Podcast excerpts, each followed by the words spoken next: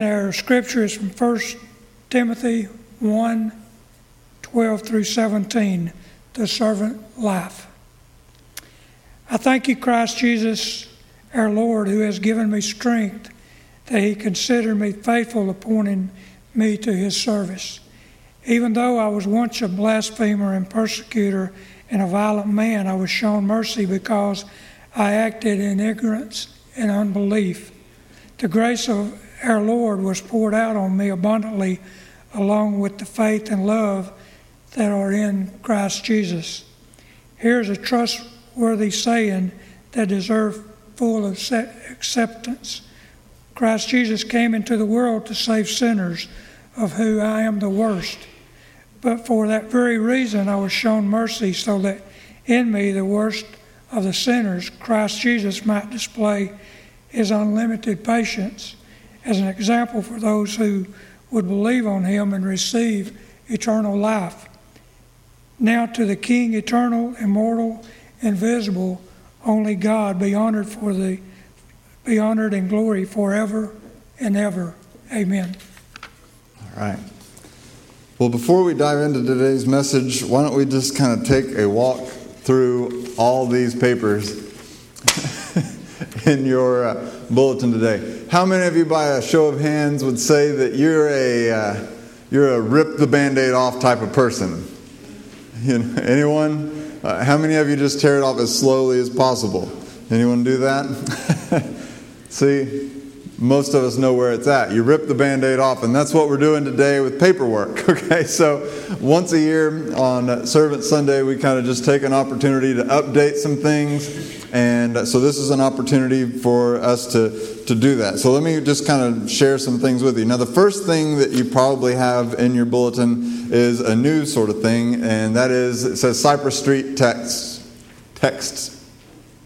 And uh, so, what we're going to do with that is it's just going to help us communicate better from uh, the, the office and from church leadership to uh, get the word out about stuff that's going on, uh, events or news, you know, like hopefully not this one, but like when the church flooded, you know, the opportunity to send everyone a text on Sunday morning and say, don't come if something went wrong or whatever. So it's a way for us to get a hold of people easily. And, uh, and so we've signed up for this messaging service. Uh, it also allows us to, it'll send the text as an email if you don't have a, a, a, text messaging service, so we can set you up separately. But if you have a, a phone that you can um, you know, use to get on the internet, that kind of thing, you know, one of those smartphones, uh, if you have something like that, you can text Cypress, the word Cypress, to 84576, or you can use your camera to scan that code, and it'll get you a link that will let you sign up. You get put in your name, you can put in an email if you want to, and then there's a whole bunch of like subgroups, you know, like prayer requests or uh, different ministries that if you're a part of those or you want to be a part of those, then you can, um, you know, add yourself to receive those messages as well. So this is just something we're trying out to see if we can get better at communication, and that's what that's about. And if it, at any point you don't like the text messages we're sending out, you can just reply stop and it all stops. I'm assured that that's how it works. So, so that's what that one is. Uh, we also have this paper, our church directory. Uh, we like to keep everyone's information up to date as best we can. So if you wouldn't mind filling that out with any information you'd like to be uh, to share with our church, then uh, go for it. If you feel like none of your information has changed since the last time you fill it out, you can take that gamble. And uh, but anyway, this is an opportunity for you to update us on that. Uh, if you've got one that says leader recommendation, 2019 leadership recommendations, uh, every year at this time of year, uh, we get ready for our business meeting, our annual business meeting that will take place in October. And part of that involves nominating leaders to serve in leadership roles in our church. And we nominate leadership team members and business team members each year. And our leadership team, you know, to put it simply, our leadership team uh, gives kind of overall direction and spiritual leadership to our church. Our business team focuses on facilities and finances and things like that, rental properties, whatever issues that we've got going on with that. And so uh, we nominate leaders for that. You'll see a list of people who are currently still serving terms And uh, we have some people who are coming off of their terms but are still eligible to be back on there. So, uh, for instance, James Vickery's term is up on the leadership team. However, if he were to say yes, he would be eligible for another term if he was nominated and, and willing to do that. So you're welcome to suggest his name or uh, anyone else's there that you see fit. On the business team side, Nancy Elmore and Marlon Mitchell's terms uh, are up, but they're both eligible for another term. And so, if you would like to see them, you can put their names down. If you've got other people you think ought to get involved, you can put their names down. So, it's just we're looking for suggestions from you of who would be good to serve on these teams. And so, that's what that's about. And we ask that you get that into us as soon as possible. Uh, one last form is the, uh, I call it the servant survey. All right, so this has just a whole bunch of areas in our church uh, where you can serve. I'm going to try and highlight a few of those uh, towards the end of my message today, but this is just for you to say, here's where I'm already serving, or here's some, somewhere I'd be interested in serving, or uh, even here's where I may need to take a break, that kind of thing. It just helps us keep up to speed on what, what you're doing and how you're feeling about it and what you'd be interested in uh, doing around here. So that's what those are. I know that that's a lot to cover. Uh, if you've got circles after this, we're going to try and allow you some time in there to finish filling these forms out. Uh, you're also welcome to stick around in here after church until you've got it done, if that helps. Um, you know, if you if you must fill it out, if the sermon gets boring, you know that's an option. It's an option for you. Just grab a pen. But uh, anyway, it'll help us out a lot. And you can either uh, give those to your circles leader after church today, or you can uh, drop, you can leave it filled out on your pew. We'll pick, an usher will pick it up. Uh, you can drop it by the office, uh, whatever works best for you. We thank you for uh, ripping the band aid off with us on that. So, Servant Sunday is becoming sort of an annual tradition where we spend a week of focusing on uh, service and heating up this value that was so important to Jesus that he harped on it and said that if you want to be the greatest in his kingdom, you must become as a servant. You must think of others, serve others, not just serve yourself. And so this is a week where we uh, look at that value that we ought to be people and we ought to be known as people in our jobs and in our homes and at church as people who are quick to serve, quick to roll our sleeves up and get our hands dirty in service to others. And so that's one thing that we try and talk about about once a week. I mean, once a year, right? sometimes once a week.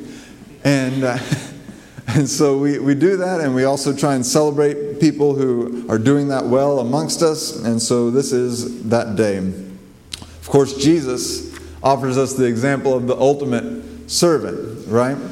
And, and in a world where we tend to think of people as either either you're confident, bold, large and in charge, powerful, and people serve you, or you're a servant and you you know you serve other people and you're kind of timid and and uh, you know you you're not you don't have much power, you don't have much authority, so you serve under someone else. That's the mindset of the world still to this day. I mean, you're either the boss or the guy under the boss, right? Uh, we just, we divide it up that way. And then you have Jesus, who's so bizarre because here's a guy who, uh, you know, was not the least bit intimidated by the powers of this world. He stared empires down, right? And dared them to do their worst. And yet uh, was such a servant to even the lowliest person.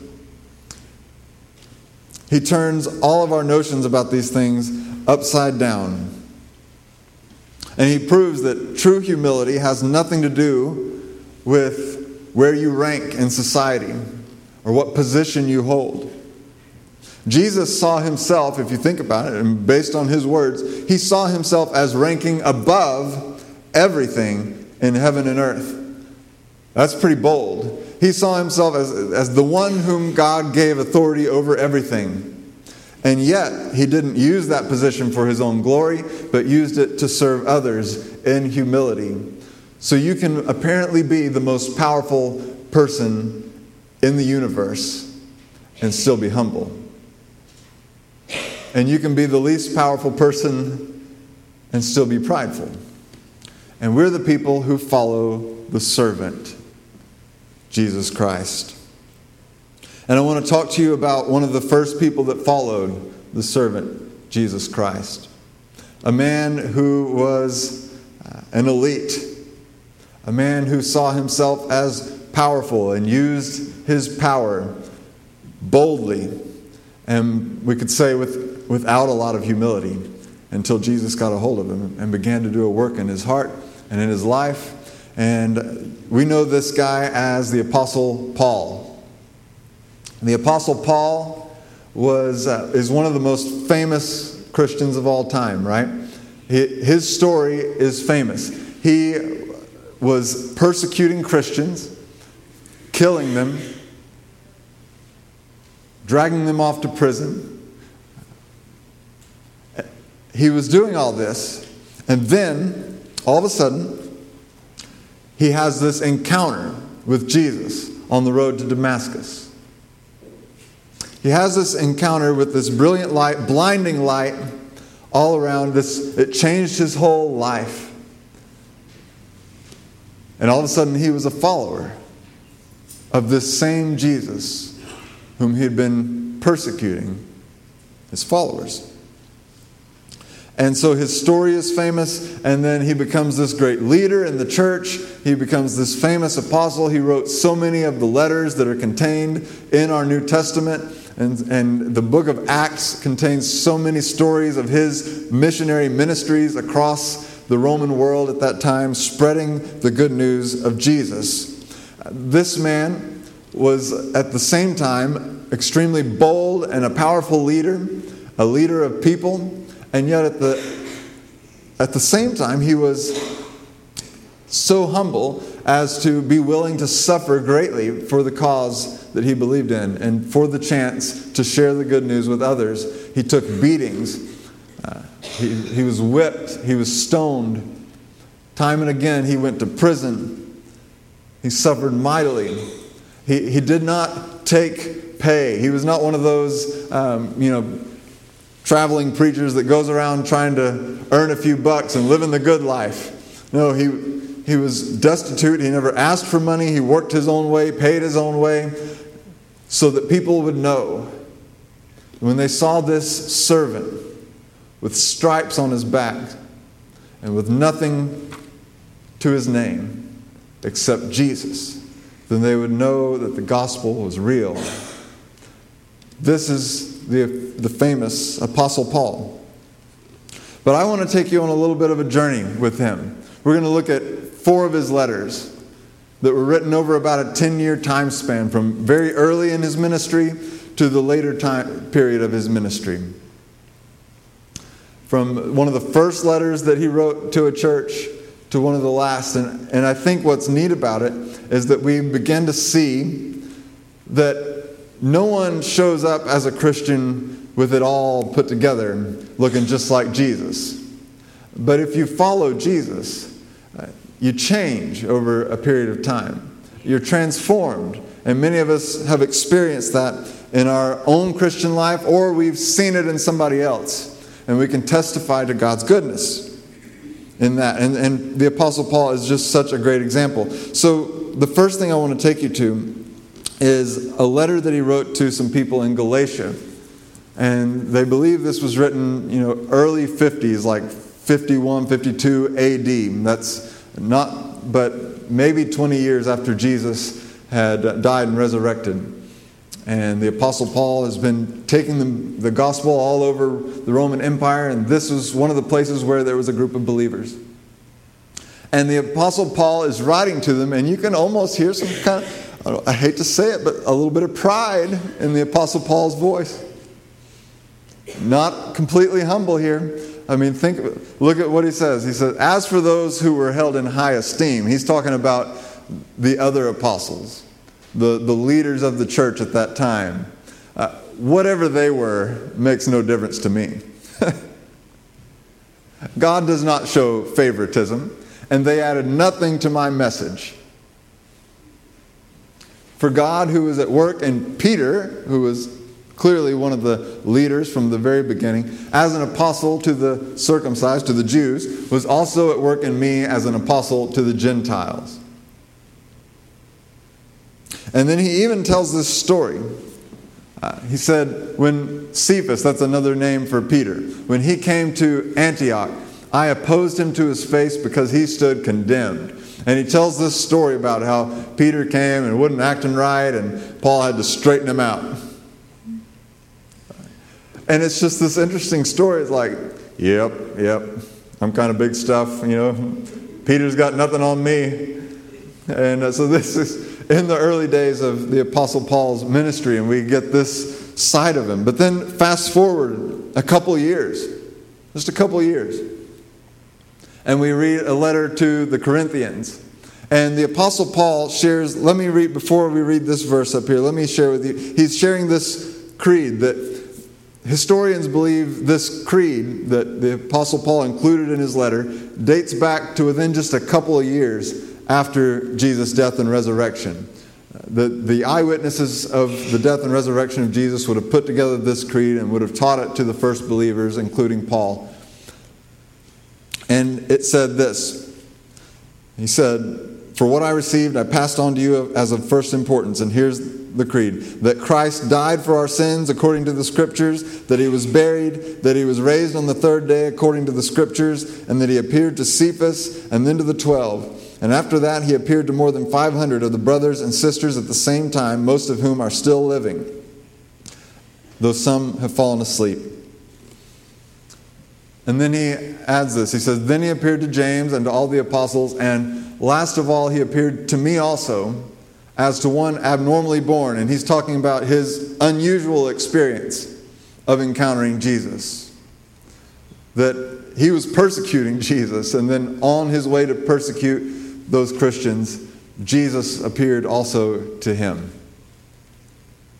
And listen to what the Apostle Paul said. He said, For I am the least of the apostles, and do not even deserve to be called an apostle because I persecuted the church of God, but by the grace of God I am what I am, and his grace to me was not without effect.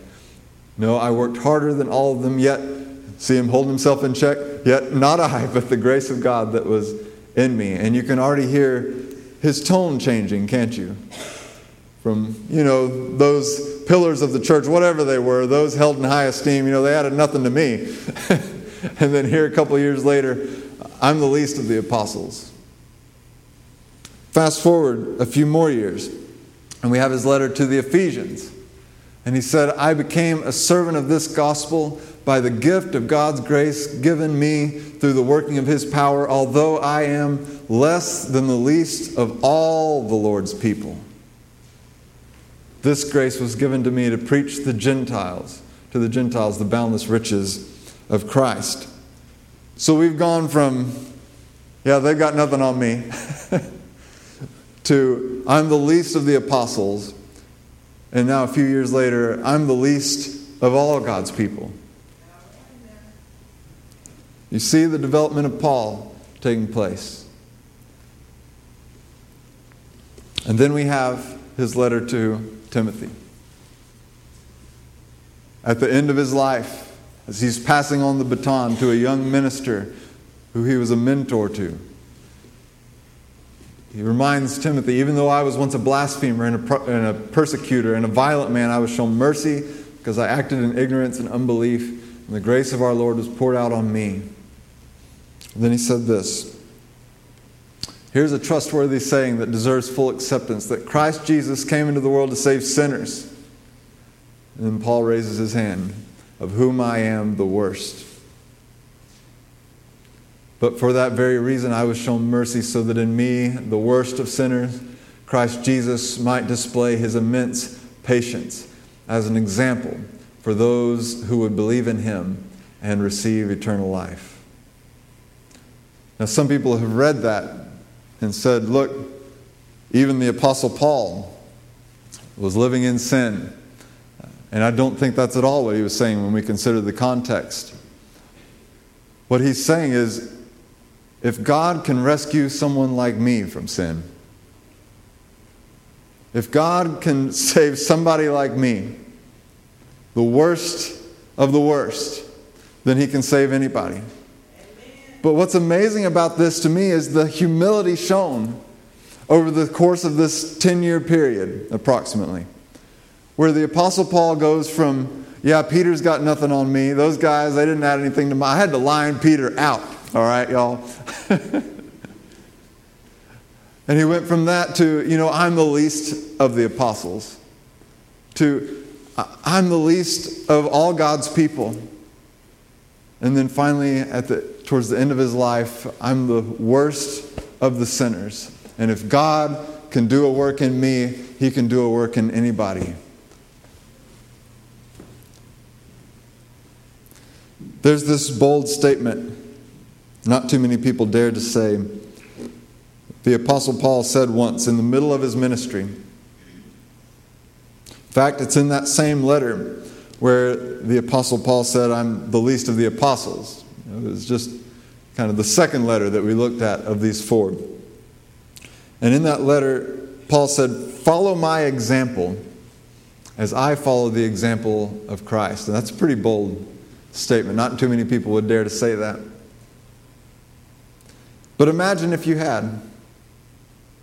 Imagine if you had followed Paul's example. If you knew him when he wrote to the Galatians and you started following him there. And then you knew him when he wrote to the Corinthians and you knew him when he wrote to the Ephesians and finally when he wrote to Timothy. If you had been following him all that time, you would have grown in humility too. Because Paul was following Jesus. And if you follow someone who's following someone else, guess what? You're going to end up where that first person is. Whoever is at the front of the line, it doesn't matter if you're standing behind Gene, or if you're standing behind me, or if you're standing behind Pat, or whoever you're standing behind, if we're all following the same guy at the front of the line, we're all going to be headed to the same direction, right? That's how it works. And that's what Paul was saying. Follow me as I follow Jesus. We learn from the Apostle Paul's example that those learning to serve in humility are those finding life eternally. So why wouldn't you want to follow them? Why wouldn't you want to follow their lead? Follow them as they follow Jesus because those learning to serve in humility, those amongst us that you can identify and say, I can see God at work in them because they're serving other people in humility. They're, they're quick to think about what other people need. They're not self absorbed all the time. They're, their mind is on other people's interests as well. And they're quick to give of themselves, to be generous with their time their effort and their money, all those things. Those who are serving in humility, they're the ones finding life eternally. Isn't that what Paul described? That Jesus came into the world to save sinners, of whom I'm the worst.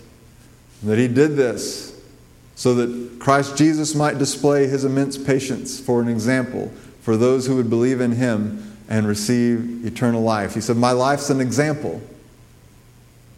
For anyone who would receive eternal life, do what I've been doing.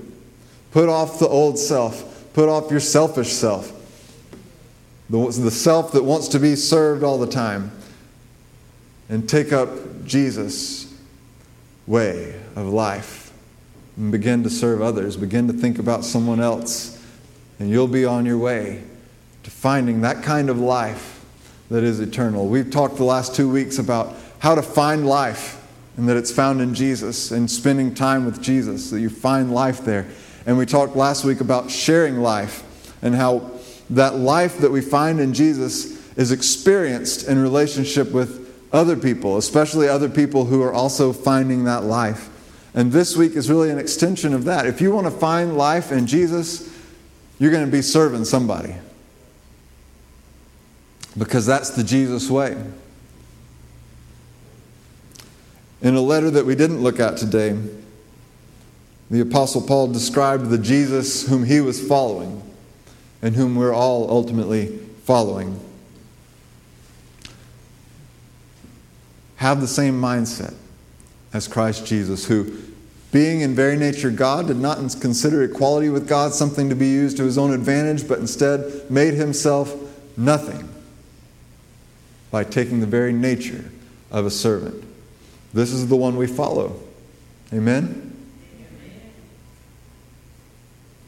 The one who is the greatest of the great is the one who took the servant's towel and went around and washed his disciples' feet and said, Do as I have done. And that same one, that same Lord of heaven and earth, humbled himself to the point of a cross. To take that cross for you and for me, and to carry it up to that hill where he died and laid down his life. And the road the road to the resurrection life that Jesus experienced always comes through a cross that you and I have to bear as well. Our cross may not look like Jesus' cross, but we each have some cross to bear. Something in our lives to deny. Deny yourself, Jesus said, and take up your cross and follow me. If you want to find life, serve somebody. Deny yourself enough to get your eyes off of what's going on in your life for a minute and think about what's going on in your neighbor's life. What do they need? How can you serve the Lord? And how can you serve the church? And how can you serve your neighbor? These things have to be on the mind of the person following Jesus, or you're following something else.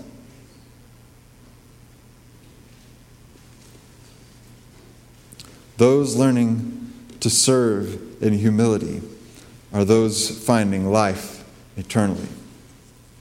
I want to talk to you real fast about two ways. Two ways that you could put this, or at least maybe this would help you put this into action and to grow in this area of your life. And the first is a, is a long term thing, but it starts by looking around and seeing who is a good example of this that you know? Who do you know that's following Jesus well by serving others as Jesus taught us to? They don't have to be perfect, but someone you know is growing in this. Surely you know someone who loves the Lord, and you can see that there's a change taking place in their life and over the times that you've known them, there's just something about their spirit. They're thoughtful of others, they're quick to serve. I'll tell you something, they're following Jesus. They're following Jesus, and so that's the kind of person that you want to watch. Remember what the Apostle Paul said follow my example as I follow the example of Christ. Find someone following the example of Christ. Look, we're all, we all need to be fixing our eyes on Jesus first and foremost because He's the one. Uh, he's the example. And so we need to be in our Word and we need to be praying. We need to be meditating and thinking about what was Jesus like? What did He do? How did He live His life? We need to be thinking about that, but sometimes it, it helps to see some flesh and blood examples around us as well of someone who's gone on down the road a little further than we have. And so look around for someone who excels in this area. Look around for someone who, who does great at serving and follow their example. Be inspired by their example. So maybe there's someone today that you could just, uh, you may already have someone coming to your mind. Or you could just spend a few moments and think, who do I know?